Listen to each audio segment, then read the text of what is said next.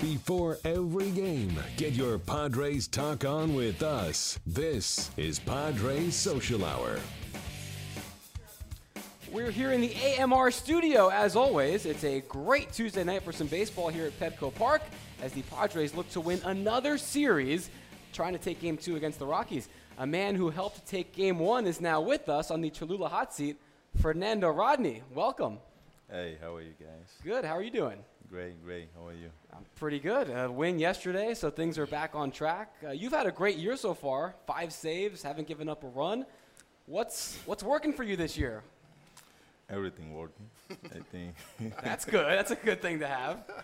Now, what's yeah. been different from last year when you ha when you struggled a little bit? What have you been working on now so far early on? Well, right now the the command and my fastball, both sides of the plate, two seam, four seam. That's working me very good right now, and, and keep the changer down. You know, Fernando, we were, we were talking about it. You're off to this amazing start, and it's, it's so fun to have you here with the ball club. But pitching here at Petco, I was asking you, how do you like San Diego? How do you like pitching in this ballpark? Not too bad, huh? It's not bad. It's a good, good stadium for, for pitching. Yeah. I think if you throw fastball here, you're going to get a lot of out. And that's nice nice quick innings that way. It can be efficient. Yeah, you just throw fastball right in the middle and keep it down, and you're going to get out. Yeah.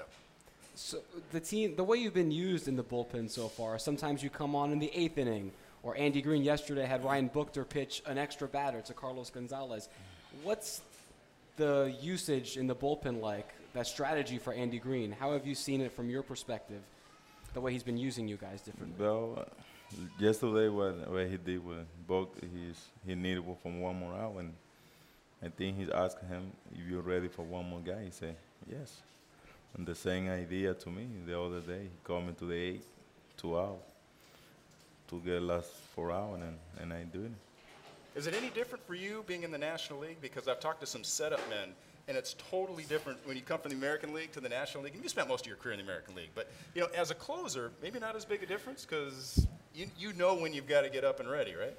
Yes, you know when, when you have to be ready, and in that situation, you're going to come out to the game. Sometimes one run up, two run. And sometimes they bring you in the inning to try to keep the game in the line.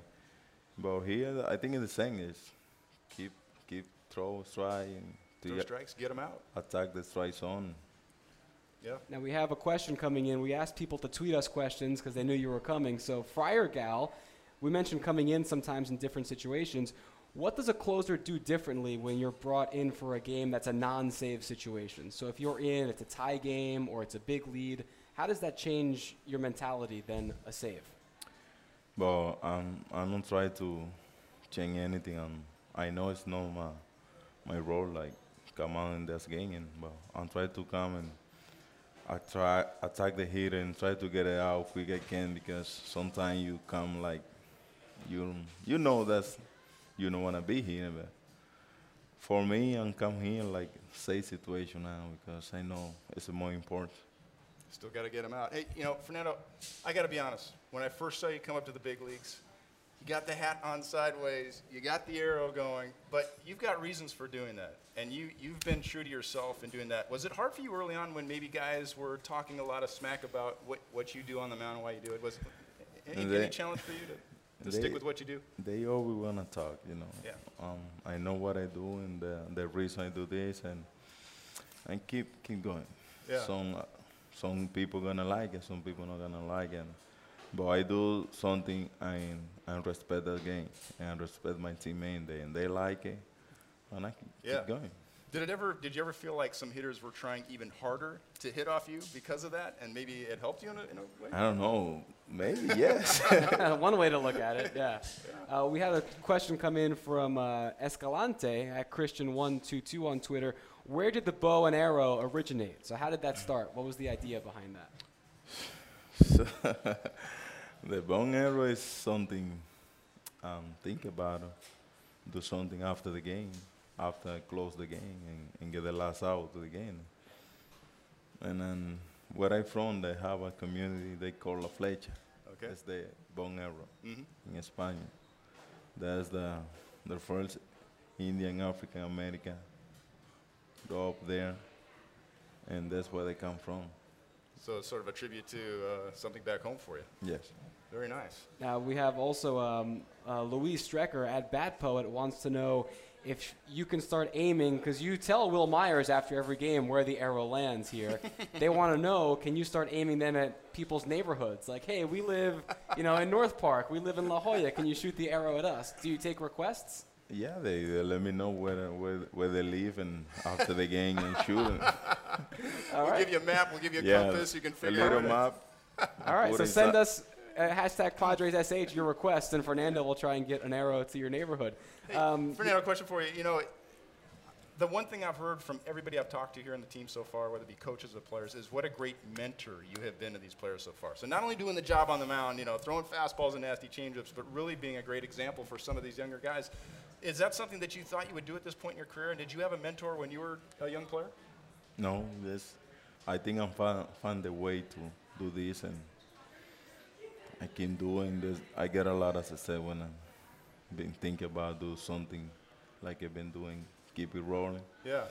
And I feel comfortable right now. But then you share it with the young guys, too. Not all, not all the veteran guys do yeah, that, but you I do. Yeah, I share with the guys because I want they, they come to the ballpark mentally, physically ready, and have an idea what they're going to do in the future. And if they want to keep in this game, maybe they have an idea what they have to do. Good stuff. Uh, now, we kicked Brady off of the couch to make room for you, but he still wants to ask you a question, so we're going to take a question from Brady here. I'll tell you what, it was an honor to be kicked off the couch by Fernando Rodney, so thank you very much. So I know that baseball players, you know, are very ritualistic. You know, we have a lot of routines, and, and I'm wondering, what is your pregame beard routine? I'm just sort of starting mine, and I know that, you know, you got a lot of you guys on the team that have those beards really flowing. I'm just wondering, you know, how do you manicure and shape that bad boy to keep it so tight looking? Um, my my beard is like something uh, I like, it. and I keep it fresh and clean and keep it fresh. Because some of the beard, like Cashner's beard, is t too much. Oh, I yeah. think. Yeah. I don't know. you, you you wouldn't grow it that that much. I can go that way. No. um, we've got another question from uh, Jack Whittington on Twitter. Who's your favorite player to hang out with in the bullpen? So who do you like having the most fun with when you're in the pen? That's John Season. Right now we are hanging out with all this guy. We go out in and we go early to the ballpark. We work out together, and that's what we've been doing right now. But maybe in May we can figure out what we're gonna do. Then you'll know your best friends. Then now everybody's yeah, everybody we're friends right now. Well, one of your best friends has always been the changeup. I mean, you throw the ball ninety-four, ninety-five miles an hour, but that changeup is filthy. Can you show us how you how you grip your changeup, or is it top secret? I don't know. That's that's like that. All right. Well, it's like a almost like a circle change where you pinch the change. thumb and the mm-hmm. index a little bit. And then more do you, than do you pronate it at all when you throw it, or you just try to finish straight through it, or finish straight, and then just goes off the table? Yeah. Have you always had that? Always like like I say, twelve years. That's, that's, a, long time. that's yeah, a long time. Yeah, that's great. And it's been working so far. All right, Fernando, yeah, keep it going. It's been great. And I, I, I want to request your next arrow. Can you shoot it here at the studio from the mound? Um, so it's going to be low. So like literally into Mike. Can well, you shoot it in, into Mike? Because we're, well, we're right by the left field foul pole. Well, how so. He broke the mirror. Right outside. We'll keep the mirror, we'll keep the window safe. You can shot it right outside. Okay. Fernando, thank you so much, man. This was a yeah, lot of fun. And thank best you. Of luck the rest man. Of the Thanks season. For joining us. Thank All right. That was yours. Fernando Rodney on the Cholula Hot Seat. Uncapped real flavor with Cholula hot sauce, the hot sauce with the iconic wooden cap, and the official hot sauce of the San Diego Padres. We keep Padres Social Hour rolling right after this.